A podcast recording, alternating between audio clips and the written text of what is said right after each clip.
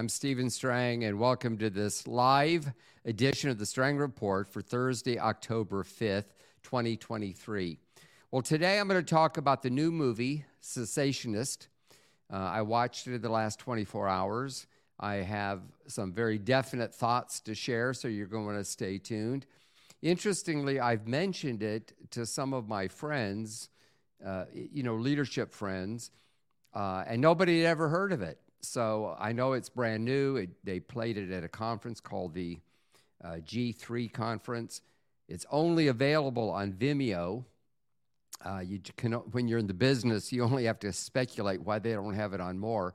So I don't know that it's going to make that big an impact, but I do think it's important.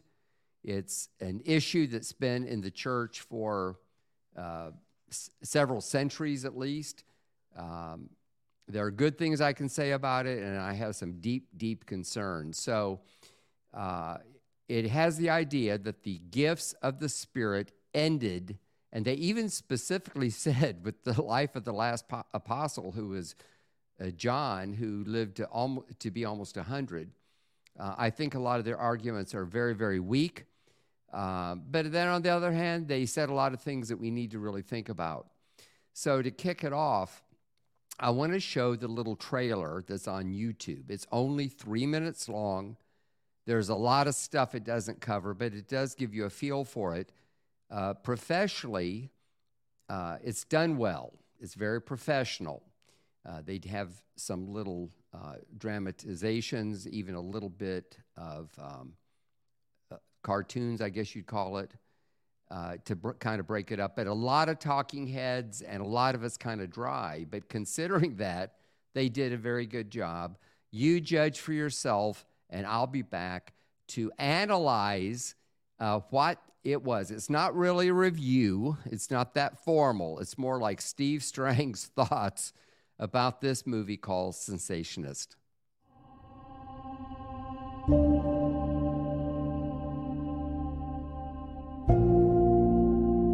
A miracle is when the natural order is reversed. The demonstration of the power of God to authenticate the messenger that he is a man sent by God to speak on behalf of God. Reversing an illness, a sickness, or death.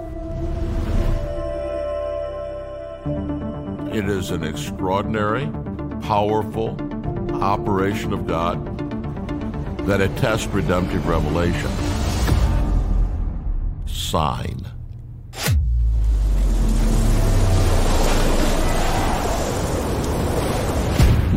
To be a true apostle, Jesus said, I'm sending you out to represent me, and I'm going to give you the power to work miracles.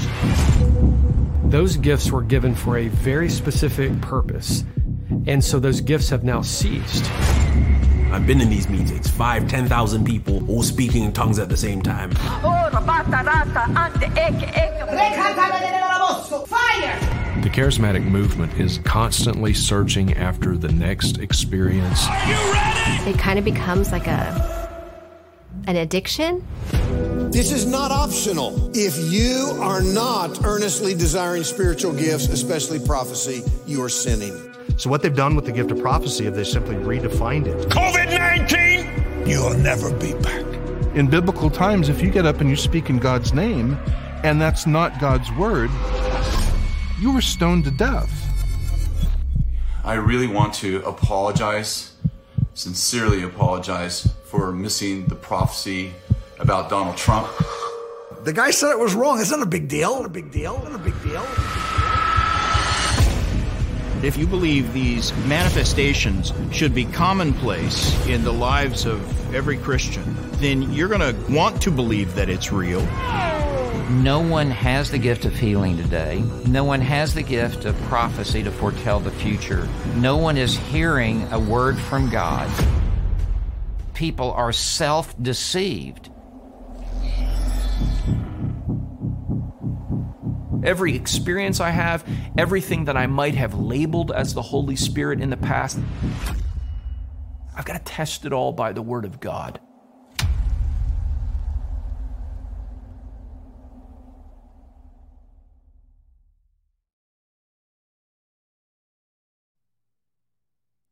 You know, there's a lot with this film that I can agree with, especially that last thing that we have to test all of these things by the Word of God. I agree with that 100%. But these people start with a point of view. Of course, we all have a point of view, including mine. Uh, but they start with the point of view and then they word everything to back up that point of view really anyone in any situation with any kind of argument can do that kind of thing, whether it's a non Christian religion, whether it's a secularist or the atheist. You can do that kind of thing. You set up a straw man, you knock it down. One of the things they did is this is a, uh, from a very intellectual arm of the church, and that's probably good. They're, they're, the people that were in this are obviously uh, well educated, they're obviously thinkers. But what they do is they would define certain things a certain way uh, prophecy, miracles, and if you didn't go along with their definition, word for word, inference by inference, you were just wrong. And this is an oversimplification, but it'd be like taking a glass that's half full and you say it's half full, and the other person says, no, it's half empty. How can you be stupid enough to think it's half full? Can't you see that it's half empty? Some of their arguments to me almost fell into that category. They had, uh, there were things in it that I agreed with. They had a, a, little history of the miraculous in the Bible, they had a little history of the uh, Pentecostal and charismatic movement. Interestingly, they attacked the charismatics more, partly because the charismatics tend to be on TV and they get the clips easier. Uh, also, the charismatics tend to be out there a little more. The Pentecostal denominations, like the Assemblies of God and the Foursquare, were like mentioned in passing. The Church of God wasn't mentioned at all. But really, any of the Pentecostal denominations um, could be blasted in this way. And frankly, they could have found more extreme examples than they did. I know that because I've been covering the charismatic and Pentecostal movement most of my adult life. And if you've ever read my story, um, you know, which some of which I tell in this book, Spirit Led Living in an Upside Down World, which I'll talk about in just a minute, uh, you'll know that I grew up in this. In fact, I'm proud to say that I'm a fourth generation Pentecostal, which meant that my grandparents came into Pentecost as either late teenagers or early adults and their uh, both my grandmother and grandfather's mothers came into Pentecost as adults, and so that made my mother third generation, and I'm fourth generation. Uh, my grandson is sixth generation, so I grew up in it. I just, you know, this is my perspective. I did sort of run from the call of God, and I came back because of the modern charismatic movement where the Holy Spirit was being outpoured in the mainline churches, in, among Roman Catholics. And one of the things that I think is cessationists are concerned because a lot of the things from the charismatic Pentecostal movement are actually infiltrating the church more and more as time goes on. In fact, they even were, they said it kind of like, we can't believe this, but they figured that at least half of evangelicals uh, would believe that miraculous things are for today. And this seemed to be a great concern. A lot of charismatic worship um, has, you, you can go to a Baptist church, or at least some Baptist churches, and the, the worship service would be more it has a charismatic flavor, and some of the newer songs kind of cross over among uh, different denominations.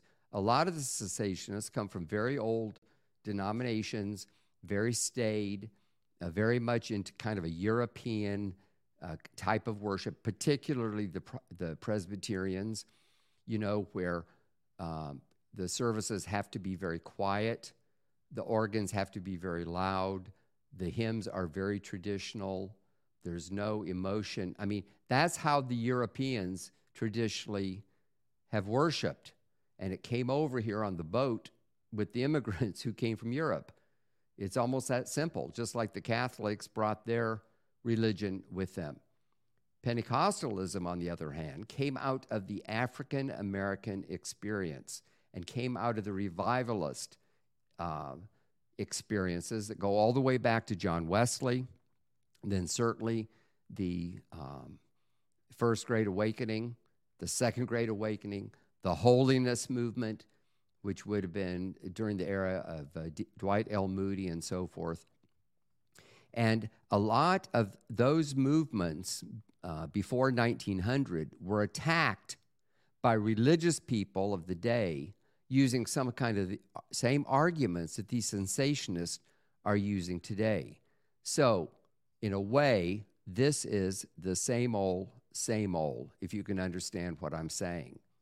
Also, as they went through and attacked some of the excesses, and there are excesses, um, it's the same kind of attacks that secularists and even atheists can make of Christians in general.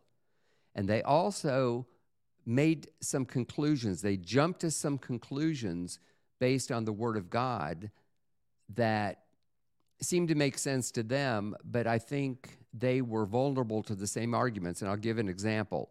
They showed a timeline in which the time of Moses and Joshua, there were miracles, parting of the Red Sea, uh, uh, the walls of Jericho falling, etc.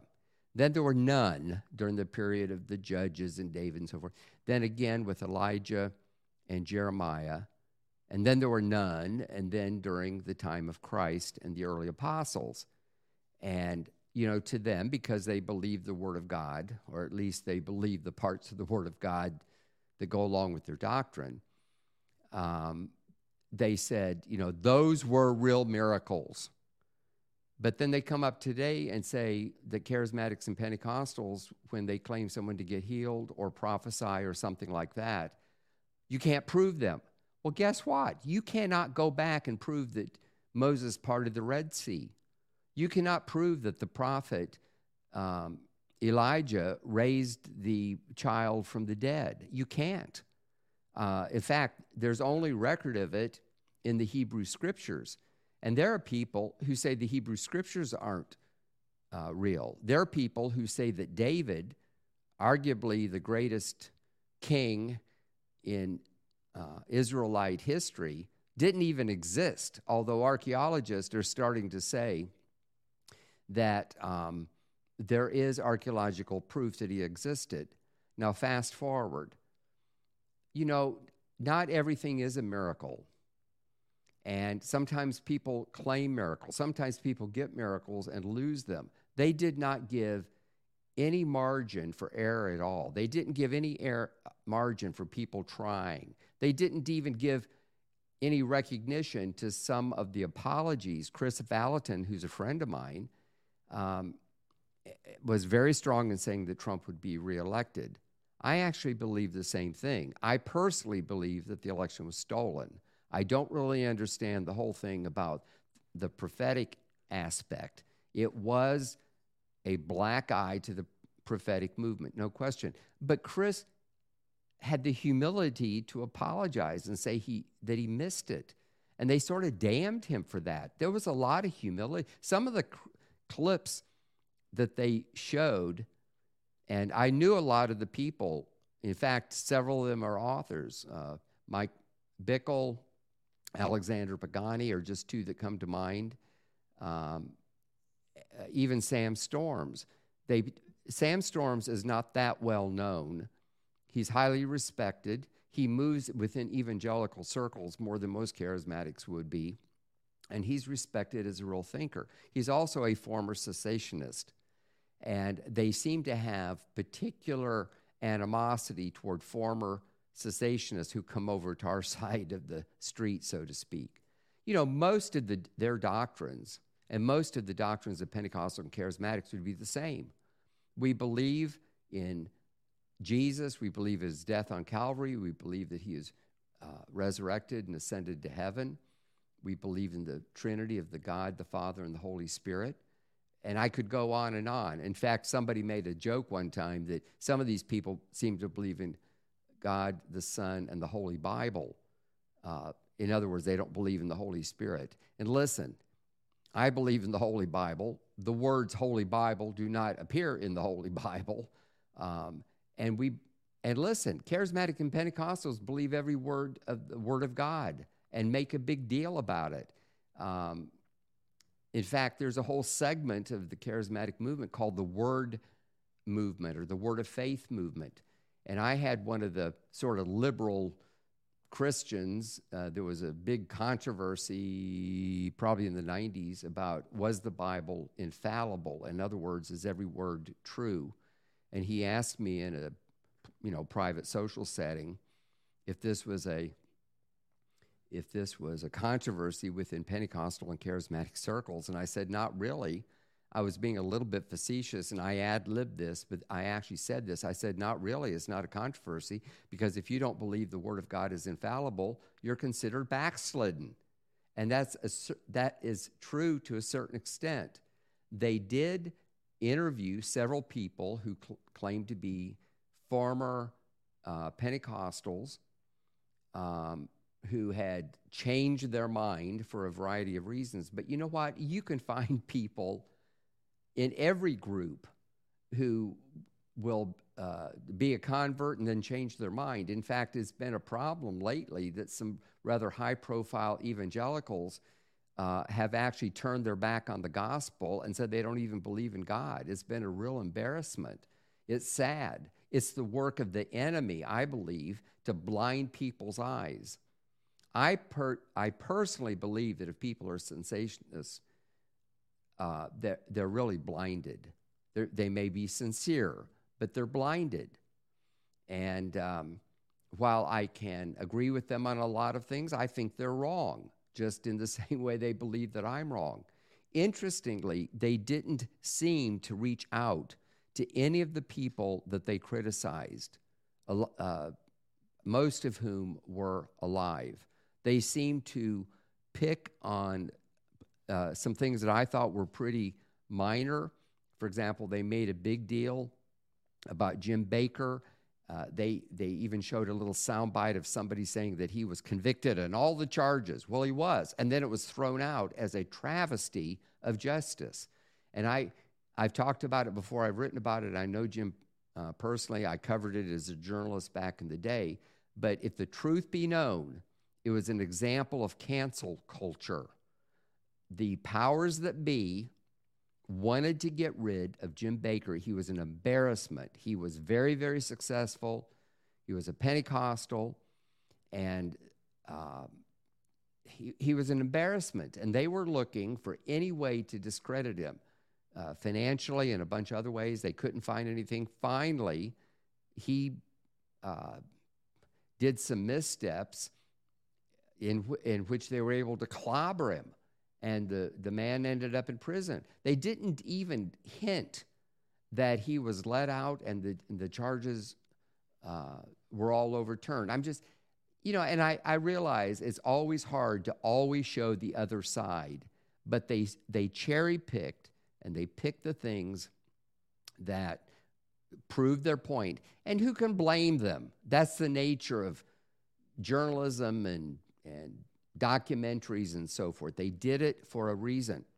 I thought it was interesting that I have worked in the Christian community, and while I am a both a Pentecostal and a charismatic, uh, we worked. I work in the Christian publishing industry, and um, interacted a lot in many, many different ways with people uh, who weren't charismatic or Pentecostal. Some of whom were probably hostile to it, but I must say that my own experience has been is that people have been uh, polite. I remember one time that things were being discussed about the uh, kind of emotionalism or the excitement of the Pentecostal movement, and one fellow, um, and he was he was making a joke, of course, but it was true.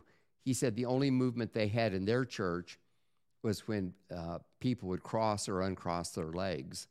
And, uh, you know, he was making light of the fact that, that in Pentecostal circles, man, you got to be moving all the time. You're clapping, jumping, raising your hands. And, you know, a lot of that comes out of the black experience. I started to say this a minute ago, and when I commented on this in an earlier podcast, I did make the point. You know, in the same way that the Presbyterians brought, and I'll say something about Presbyterians in a second if I don't forget, but in the same way they brought over their worship style, even their architecture, even their terminology, like uh, the Westminster Confession and so on and so forth, all came from Europe.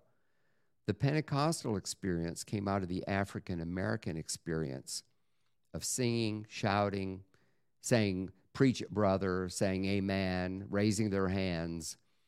And when the revi- now revivalists, if you look at the first and second Great Awakening, those people got excited too. Sometimes they fell on the, the ground. Sometimes the things that you read about sound an awful lot like um, the things we hear about Pentecostalism. Here is Jamie says, What I find most interesting is that this is what they're centered on, not spreading the gospel of Jesus Christ. It's not their priority. Well, Jamie, I think you're right. Uh, the people in the documentary seem sincere. Uh, there were an awful lot of talking heads. E- even though it was very well done, it was still very dry. I'm not sure that it's worth $24 to see it. I was shocked by the price. You can even only rent it for $10. I don't know. Maybe they had a big budget, but that is much higher than the normal uh, fees. Um, if you want to watch it, it's on Vimeo.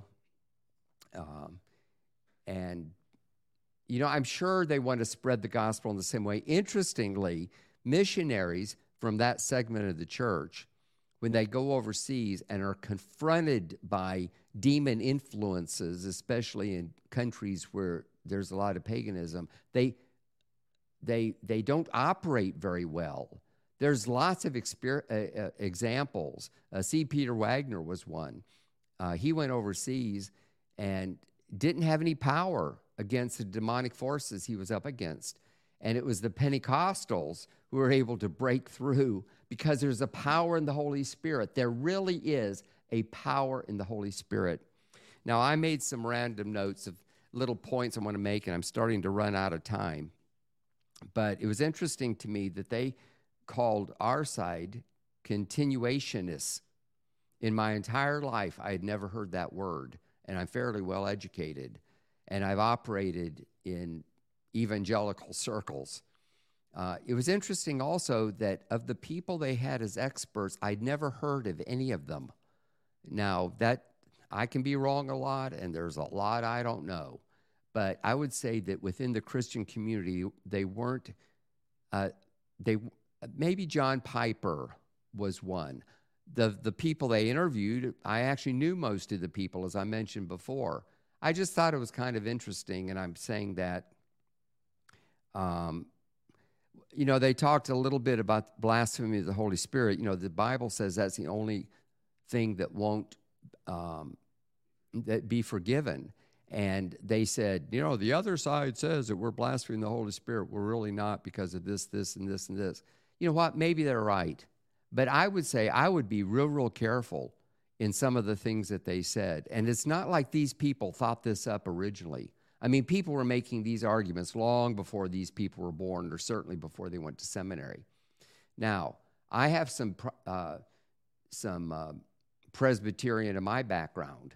My father, who is an Assemblies of God minister, went back and got his advanced degrees. And back in that day, there were no Pentecostal seminaries. He went to a Presbyterian seminary.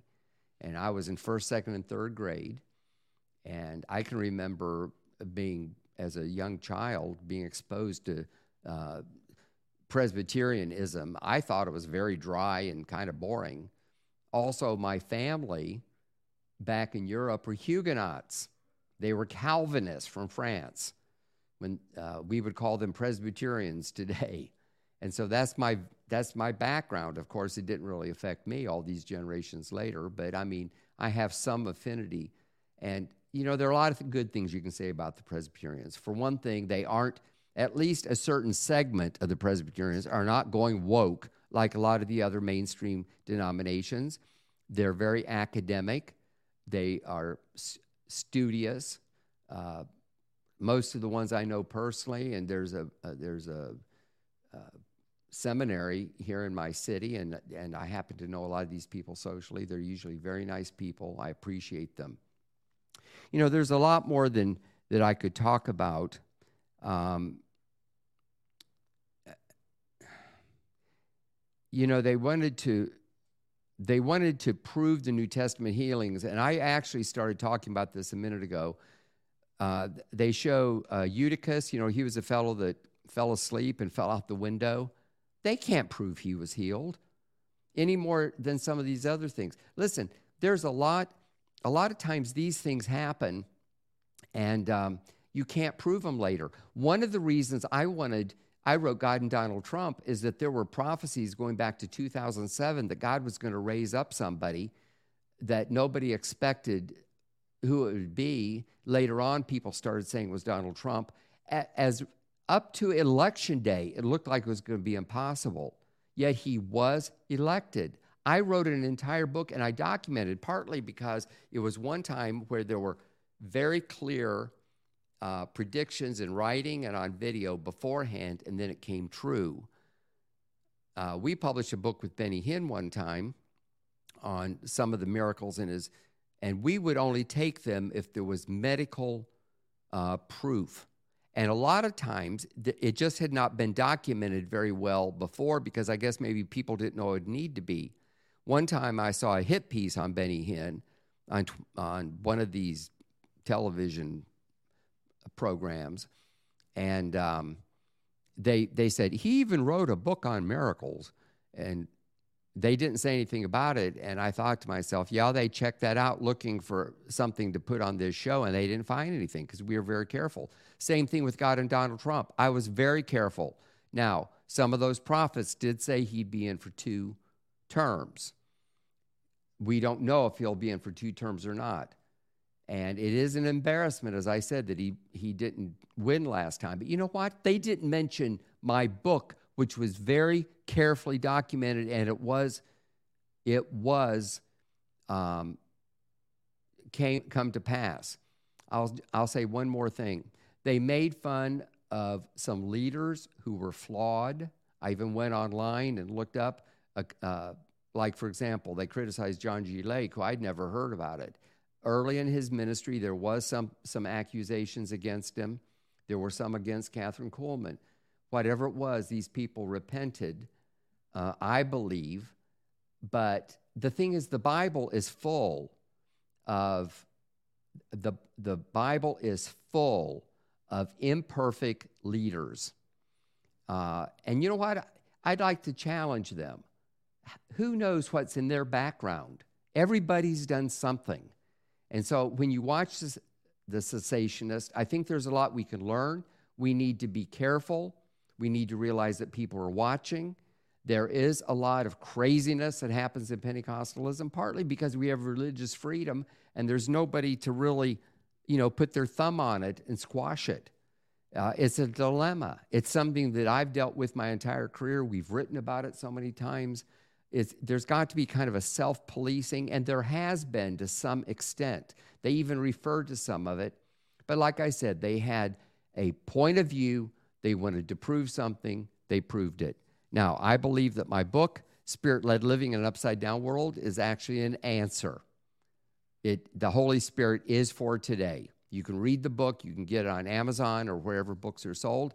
I actually bought a copy this week in Barnes and Noble. I wanted the experience of going in and picking it up off the shelf, and I encourage you to do the same. We will be dealing with this again. I went a little bit over, but I thought it was worth it, and I hope that you enjoyed it. Share this with others. Um, I, I don't really want to get into a, a, a controversy with these people. They're probably very good people, but I may reach out and have a debate. I will also get certain. Uh, Michael Brown has already agreed to be on my podcast, and maybe some others. My purpose is not to promote their documentary. I don't want to make a bigger problem of this because really this has been going on for years. But that's the way I see it. And uh, I have a platform in order to share it. And I hope that I caused you to think. I hope you enjoyed it. And I hope that you tune in again for another edition of the Strang Report. God bless you. From 1975, Charisma has been at the forefront of reporting on revival, miracles, and the move of God in our world. Charisma Magazine is now going exclusively online to reach beyond the physical barriers of a print issue.